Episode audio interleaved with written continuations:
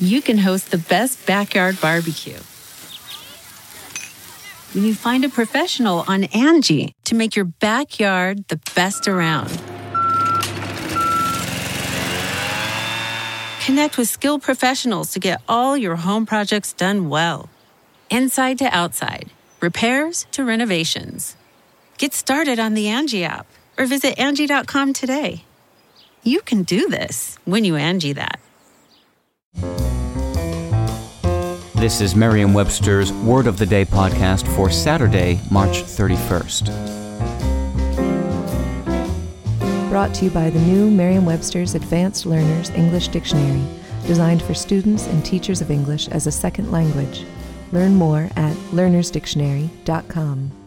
The word of the day for March 31st is resile, spelled R E S I L E.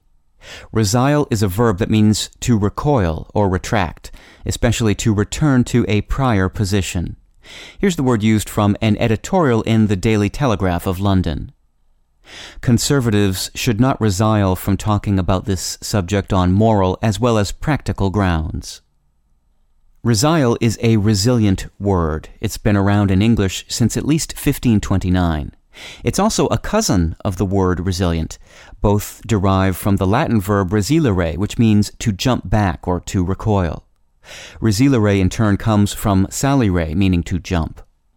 Resilient focuses on the ability of something to bounce back from damage, whereas resile generally applies to someone or something that withdraws from an agreement or jumps back from a stated position. Resile is a word that shows up only occasionally in American sources. It is more common in British and especially in Australian English. I'm Peter Sokolowski with your word of the day. Visit the all new learnersdictionary.com, the ultimate online home for teachers and learners of English. A free online dictionary, audio pronunciations, custom study lists, and interactive exercises are available now at learnersdictionary.com.